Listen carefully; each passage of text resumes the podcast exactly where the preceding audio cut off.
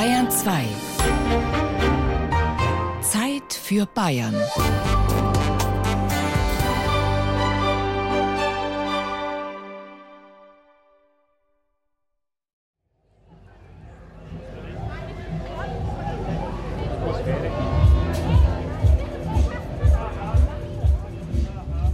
Heide sonara, heide sonara, heide sonara karva. Wenn man da kein Geld nicht haben, dann macht man halt einen Lärm.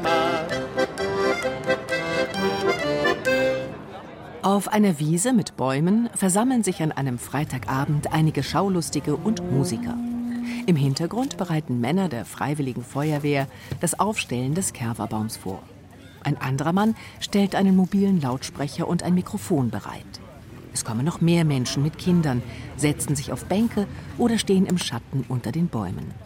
Sie schütteln Hände, unterhalten sich und beobachten, was als nächstes passiert. Dann spielt die Blaskapelle.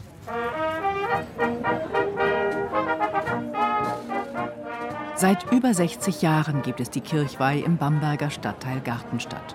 Ein kleines Fest, das der Bürgerverein jedes Jahr ausrichtet. Der Erlös kommt der Verschönerung des Stadtviertels zugute.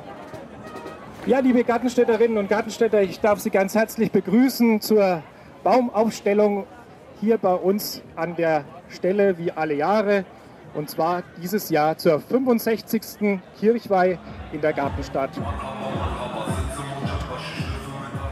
Es ist eine kleine Kirchweih mitten im Stadtviertel. Ein Autoscooter, ein Kinderkarussell, Schießbude, Schiffsschaukel, Imbissstände und natürlich ein Bierzelt mit immerhin 1500 Plätzen im und vor dem Zelt. Beim Aufbau haben Schüler der Bamberger Bundespolizeischule Nachbarschaftshilfe geleistet. So musste der Bürgerverein nur noch für die Mietkosten des Zeltes aufkommen. Matthias Neller, Inhaber einer Werbeagentur, wacht über die Finanzen. Es muss sich jeder Teil rechnen und zum Schluss muss hier was übrig bleiben. Und das muss man in die Köpfe auch der Leute bringen. Und das haben wir, glaube ich, ganz gut jetzt geschafft nach 20 Jahren. Die Kirchweih ist auf Spenden, Helfer und die Unterstützung der Stadt angewiesen. An einer Sicherheitsbeschilderung beteiligt sich die Stadt mit rund 1000 Euro. Seit drei Jahren ist außerdem ein Sicherheitsdienst verpflichtend. Weil einfach immer wieder was vorkommt. Die, es gibt natürlich genügend äh, Jugendliche, die nicht nur ins Bierzelt gehen, um was zu trinken, sondern da wird ja vorgeglüht. Und dann kann es auch mal passieren, dass dann ja, größere Verletzungen passieren, weil man untereinander in Streit gerät. Das haben wir eben auch schon miterlebt. Und deswegen auch die Patrouille dann eben abends übers Festgebiet. Und wenn ums Jahr die Kerber ist und wird nicht graft und geschlagen, friddi, friddalala, friddi, friddalala, dann scheiße in die rein, möcht mal Prügel haben, friddi, friddalala, kennst du aus? Wenn alles drund und drüber geht und alles blitzt und kracht, friddi, friddalala, friddi, friddalala, dann hockt der lustiger Bauernbub bei seiner Schicks und lacht, friddi, friddalala, kennst du aus?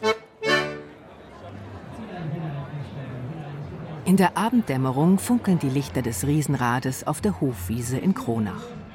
Die Wagen der Achterbahn rattern durch die steilen Kurven und werden vom Geschrei der Fahrgäste übertönt. Das Freischießen ist zum größten Volksfest im Frankenwald geworden, mit bis zu 300.000 Besuchern an den zehn Festtagen. Seit Jahren sorgt die Geräuschkulisse für Unmut in der Nachbarschaft. Ein Anwohner klagt vor dem Verwaltungsgericht in Bayreuth wegen Lärmbelästigung. Auch bei der diesjährigen Eröffnung durch Kronachs Bürgermeister Wolfgang Bayer-Größlein ist der Konflikt noch nicht beigelegt. Liebe Besucher dieser fünften Kronacher Jahreszeit, ja, Heimat und Tradition, die lassen wir uns auch nicht nehmen. Auch wenn es Probleme manchmal gibt, wir halten zusammen. Das ist das Fest, das Volksfest des Frankenwaldes und das lassen wir uns nicht nehmen, oder? Trotz Kampfansage zeigten Schützenverein und Stadt sich bereits im Vorfeld kompromissbereit. Im Gegensatz zum Vorjahr soll am Freitag und Samstag bereits um Mitternacht Schluss sein mit der Musik. Allerdings sitzen bleiben dürfen die Gäste noch bis 2 Uhr nachts. Im vergangenen Jahr durfte auch die Musik noch bis in den Morgen Stimmung machen. Die XXL-Nächte, so haben sie das auf dem Kronacher Freischießen genannt. Der Grund für den späten Betriebsschluss am Stadtrand sei weniger ein immer größer und immer lauter gewesen, sagt Platzmeister Charlie Wittig von der Schützengesellschaft, sondern in der Stadt selbst dann so Aftershows und so weiter, die sind dann explodiert, die hat man nicht mehr im Griff. Und ich muss sagen, wir haben dann versucht, durch die XXL-Bewerbung, also diese XXL-Name sagt ja schon was aus, die Leute auf dem Platz zu halten und dort zu kontrollieren und von dort aus dann, dass sie heimgehen von Platz aus und nicht mehr Aftershow die ganze Stadt in den Bereich durcheinander zu bringen. Ob die Feiernden nun Lärm auf dem Festgelände oder in der Kronacher Innenstadt machen, einem Anwohner ging die versöhnliche Geste jedenfalls nicht weit genug und er wehrte sich noch während des laufenden Festes per Eilantrag vor dem Verwaltungsgericht in Bayreuth. Daraufhin einigte sich die Schützengesellschaft außergerichtlich mit dem Anwohner und verzichtete schließlich gänzlich auf die langen Nächte. Jetzt ist an jedem Festtag um Mitternacht Schluss mit Musik und Bier. Also ich finde es schade, weil es irgendwie so was Besonderes war, halt, dass es in Kronach länger geht weil viele andere Volksfeste wie auch Erlangen oder halt auch die Wiesen und alles hören ja schon viel eher auf und es war dann was Besonderes und eigentlich hat es ja immer gut geklappt. Also ich finde es schon übertrieben, weil es ja wirklich wegen einer Person ist, die sich da beschwert und das Schützenfest gibt es ja schon länger. Seit über 400 Jahren organisiert die Kronacher Schützengesellschaft das Freischießen. Auch heute noch kürt der Verein seine Schützenkönige beim großen Fest auf der Hofwiese. Bürgermeister Wolfgang Bayer-Größlein erinnert sich, wie er als Junge beim Aufbauen geholfen hatte. Damals wohnte er in der Nähe der Festwiese und war sofort dabei, wenn die Schausteller mit ihren Fahrgeschäften damals noch mit der Eisenbahn anrollten. Und wenn die da waren, dann haben wir uns immer rumgeschlichen als Kinder. Und dann hat irgendeiner gesagt, kostet mir mal Brotzeit oder Bier holen oder kostet mal mit helfen. Und dann haben wir unser Geld damit verdient. Auch seine Frau hat er auf dem Fest kennengelernt. Kein Wunder also, dass es dem Bürgermeister persönlich sehr am Herzen liegt. Heute versucht er in dem Nachbarschaftsstreit zu vermitteln. Wir leben alle nur einmal auf dieser Welt. Keiner geht leben davon. Warum sollen wir denn nur kämpfen? Ich merke natürlich als Bürgermeister, dass die Gesellschaft sich immer mehr verändert. Ich muss immer mehr vermitteln, verhandeln, beschwichtigen, Kompromisse finden.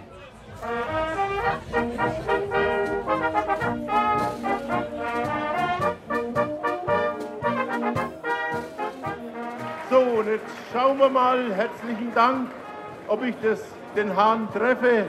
Einen Schlag nehme ich immer vor, wenn es Sebastian als Zweiter. Lieber Thomas, herzlichen Dank. Auf geht's zum Bieranstich. Kronachs Bürgermeister greift zum Schlegel. Blitzlichtgewitter. Zwei Schläge später ist das Fest offiziell eröffnet. Danke, zwei Schläge, Sicherheitsschlag ist dabei. Das Fass ist angestochen. Ein frohes Fest über die ganzen zehn Tage oder elf Tage viel Spaß und viele Bekanntschaften und gute Freundschaften. Dankeschön.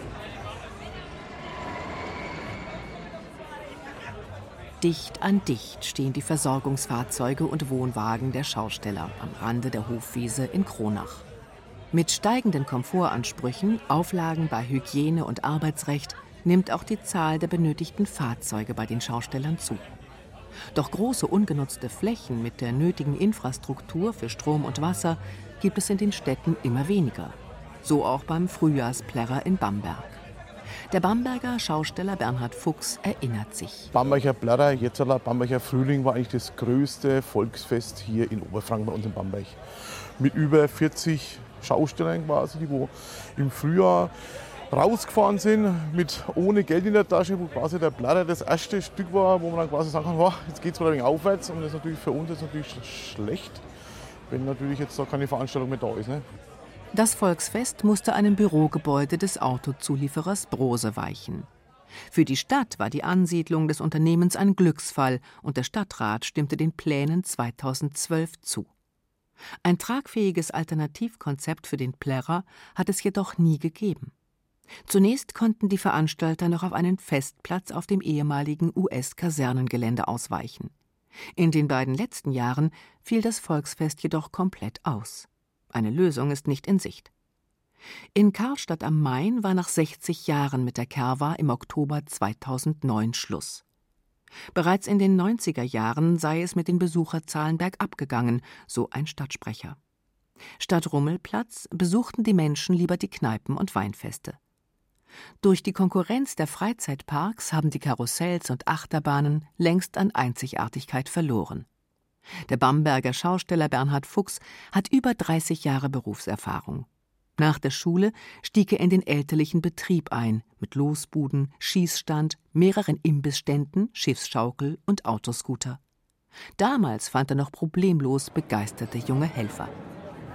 Und dass mein Haus nicht auf ein Karisch gesorgt dafür, weil von hält's die Hypothek und hinter Gerichtsvollzieher.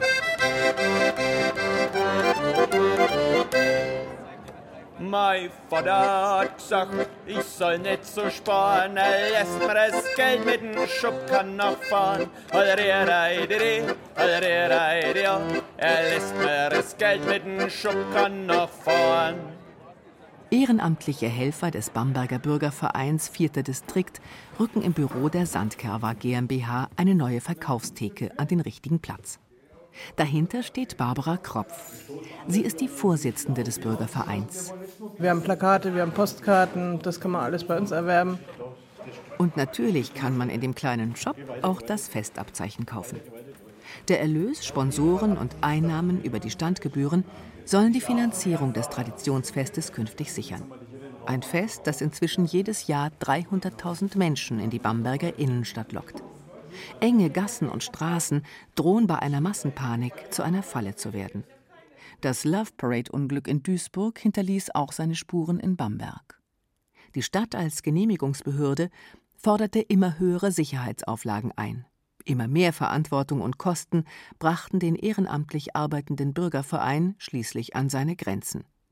Im vergangenen Jahr zogen sie die Reißleine und sagten das Fest kurzfristig ab, erinnert sich Jürgen Wirth vom Bürgerverein und einer der zwei Geschäftsführer der Sandkerber GmbH. Sicherlich am Anfang sagt man, ist doch früher auch so gegangen.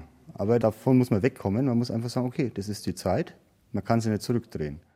Aber wie weitermachen? Die Aufregung war groß. Ein Traditionsfest, das derart beliebt ist, einfach einstellen? Undenkbar. Schließlich hilft die Stadt. Mit einer Kapitaleinlage von 63.000 Euro steigt sie in die Betreibergesellschaft ein, stellt einen zweiten Geschäftsführer für die Themen Sicherheit und Finanzen und garantiert eine Ausfallbürgschaft von 125.000 Euro. Ziel sei ein kostendeckender Betrieb damit das gelingt, wird das Volksfest jetzt erstmal gesponsert. Wir sind sehr dezent. Auf unserem Plakat sind unten kleine Logos drauf, auf der Internetseite natürlich. Das Einzige, was es geben wird, an den Eingängen wird es Sponsorenbanner geben, wo einfach man sieht, die Firmen unterstützen die Sandkörper, die mögen die Sandkörper und deswegen müssen wir die auch sichtbar machen. Auf der Rückseite des Festabzeichens ist außerdem das Logo des Hauptsponsors abgebildet. Insgesamt unterstützen sieben Sponsoren die Sandkerwa. So sollen künftig auch die zunehmenden Sicherheitsauflagen finanzierbar bleiben. Erneut mehr Sicherheitsleute und eine Lautsprecheranlage auf dem Festgelände, die bei einer Massenpanik gewährleisten soll, dass die Innenstadt kontrolliert geräumt werden kann. Und aktuell Hindernissperren auf den Zufahrtsstraßen. Das sind so Wassertanks im Endeffekt und die werden dann versetzt in der Straße aufgestellt wie so verkehrsberuhigter Bereich kann man sich vielleicht vorstellen. Und dann müssen halt die Autos richtig Slalom fahren. Und dadurch können sie halt keine Geschwindigkeit aufnehmen, dass sie in irgendeiner Menschenmenge mit hoher Geschwindigkeit fahren könnten. Man will gewappnet sein gegen mögliche Unglücksszenarien. Dazu gehören auch Terroranschläge wie in Nizza oder Berlin, wo 2016 Attentäter einen Lastwagen in Menschenmengen steuerten. Die Schutzmaßnahmen kosten Geld, das die Organisatoren aus Standgebühren und Sponsorengeldern aufbringen müssen. Weil das aber noch nicht reicht, appelliert Jürgen Wirth an alle Besucher, sich ein Festabzeichen für drei Euro im Vorverkauf oder vier Euro auf dem Fest zu kaufen. Die freiwillige Unterstützung ist im Budget fest eingeplant. Einen verpflichtenden Eintritt zur Kerwa lehnt Jürgen Wirth nach wie vor ab es ist erstens nicht umsetzbar und zweitens ist es ein Volksfest und kein, kein Rockkonzert. Also das wollen wir auch beibehalten mit allen Mitteln, dass nicht abgesperrt wird und kein Eintritt verlangt wird. Aber wieder das, der Appell an die Besucher, jeder soll sich ein Festabzeichen kaufen, dann können wir das auch verhindern, dass das vielleicht irgendwann mal kommen wird. Für seine Tätigkeit als einer der Geschäftsführer bekommt Jürgen Wirth lediglich ein Taschengeld, sagt er. Leute zu finden, die in der Organisation Verantwortung übernehmen, sei schwierig, und auch bei den ehrenamtlichen Helfern gebe es wenige neue Gesichter. Christopher Kropf, Mark Förster und Heiko Greuel sind schon etwas länger dabei. Ja, der ganze Trubel und das Ding, die Vorbereitung und das zu organisieren, macht schon Spaß. Ja, ich habe für die Sandkammer zwei Wochen Urlaub zum Beispiel. Ich unterstütze ja auch gern. Ich finde, es macht Spaß, da mitzuarbeiten bei so einer traditionellen Cover. Ja, ich bin ja da erst recht neu dabei, erst seit zwei Jahren. Und natürlich, es kostet einen zwei Wochen Urlaub im Jahr, aber wie gesagt, wenn es Spaß macht, dann ist das schon in Ordnung.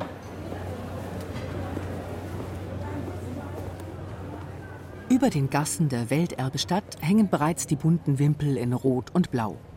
Und immer mal wieder sieht der Besucher riesige grüne Banner hoch oben hängen mit dem bekannten Symbol für Notausgang oder Fluchtweg. Die Zeiten ändern sich, sagt Jürgen Wirth. Wurde der Kerverbaum früher noch vor der Elisabethenkirche in der Sandstraße von Hand aufgestellt, macht das heute ein Kran. Der Baum kann mal weg, Windböe, kann einen Knacks kriegen. Und da ist einfach die Gefahr zu groß, da mitten in der Menschenmassen aufzustellen. So viel Sicherheitsabstand kann man gar nicht. Wir müssen hier den ganzen Platz räumen und das ist logistisch gar nicht möglich.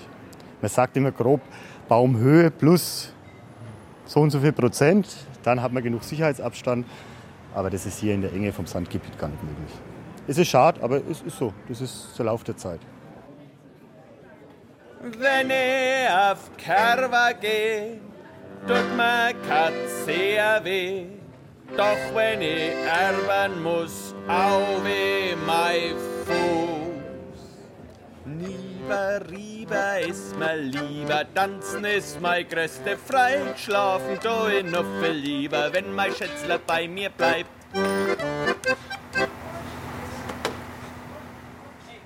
Der Festplatz auf dem Reichsparteitagsgelände in Nürnberg erscheint riesig.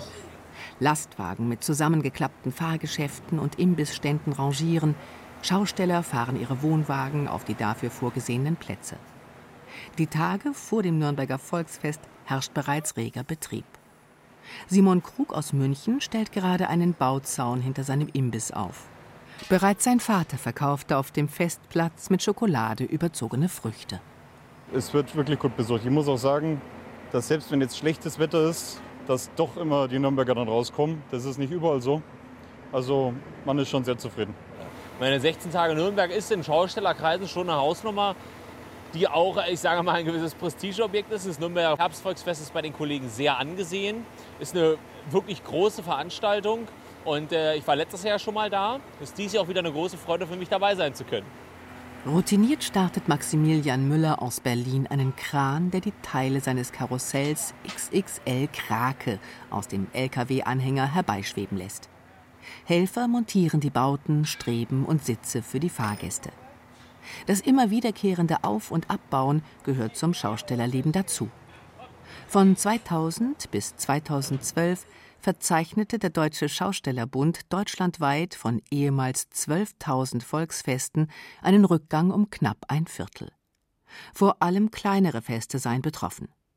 Seit 2013 hätten nochmals rund 300 Volksfeste ihren Betrieb eingestellt. Doch das Volksfeststerben sei nicht mehr so dramatisch wie in den Jahren zuvor. Und es gibt auch gute Nachrichten. Mittlere und große Feste laufen ausgesprochen gut, heißt es vom Deutschen Schaustellerbund. Volksfeste müssen sich dem Wettbewerb und dem Freizeitmarkt stellen. So gibt es zum Beispiel am letzten Wochenende des Nürnberger Volksfestes rund 300 Konkurrenzveranstaltungen in der Region, sagt Lorenz Kalb. Der Schausteller und Vorsitzende des Süddeutschen Schaustellerverbandes, Lorenz Kalb, bilanziert. Hauptsächlich äh, sind es so mittlere Volksfeste, die sich eben nicht weiterentwickelt haben. Die ganz kleinen Feste, wo man einen Dorfcharakter hat, wo man die Kirchweihburschen mit integriert hat, da ist noch der Zusammenhalt da, da will die Bevölkerung zusammenkommen. Und die ganz großen Feste boomen auch. Schausteller Maximilian Müller ist deutschlandweit nur auf den großen Festen unterwegs. Daher bekomme er den Rückgang der kleineren Volksfeste nicht so zu spüren, sagt er. Er gibt aber dennoch zu bedenken. Aber ganz klar ist, dass der Zusammenhalt steigen muss und dass daran gesetzt werden muss, dass äh, auch die kleineren Feste vor allen Dingen von den Städten unterstützt werden. Denn das ist ja oft das Hauptproblem, Äh, Thema Sicherheitskonzept ist ja nun mal ganz groß. Und wenn dann so eine kleinere Veranstaltung in einer kleineren Stadt solche Kosten auferlegt bekommt, stirbt die Kirmes. Ne? Das ist eine ganz klare Sache. Das ist ja auch eine Rechenfrage. Und äh, da so müssen die kleineren Kommunen schon einwirken, damit auch die kleineren Feste überleben können. Ähnlich sieht es Lorenz Kalb. Die Zusatzkosten für Sicherheit brächten das Fest in große Bedrängnis. Das ist auch in einem Leitfaden des Süddeutschen Schaustellerverbandes zur Weiterentwicklung der Nürnberger Volksfeste zu lesen. Die erforderlichen finanziellen Ressourcen seien nicht vorhanden. Bedrohungen durch Terroranschläge seien außerdem Gefahren von außen, schreibt der Deutsche Schaustellerbund in Berlin in einem Positionspapier. Die Abwehr sei daher Aufgabe des Staates und nicht der Kommunen oder der Schausteller.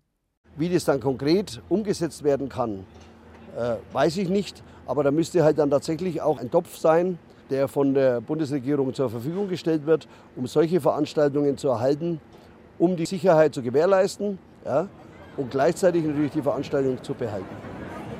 Und was ein rechter Bauer ist, der hat sein eisern Fluch. Frididi, fridalala, frididi, fridalala. Und was ein rechter Säufer ist, der hat sein Sternengruch. Frididi, fridalala, kennst du aus?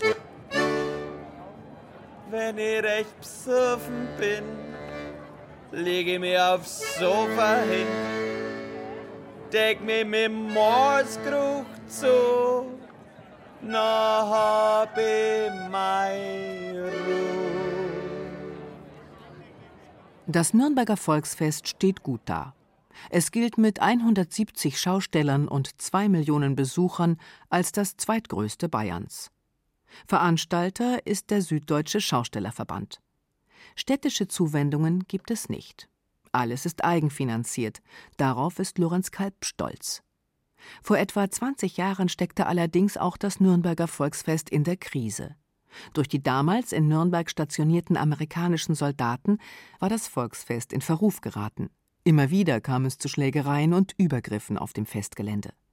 Das ist inzwischen aber Vergangenheit. Und wir in Nürnberg hier probieren genau den Mix zwischen Volksfest und Freizeitpark.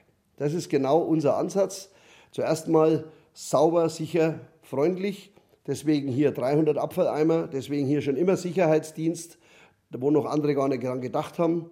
Der Süddeutsche Schaustellerverband setzt auf Sicherheit und auf Programminnovationen. Zum Beispiel eine Arbeitsplatzbörse im Riesenrad. Da kommen die Personalchefs von großen Firmen wie Aldi oder Sparkasse oder Polizei, fahren im Riesenrad und der Bewerber darf dann mitfahren und äh, äh darf sich dann vorstellen mit einer Runde und dann wird wieder gewechselt, ja, zum Beispiel.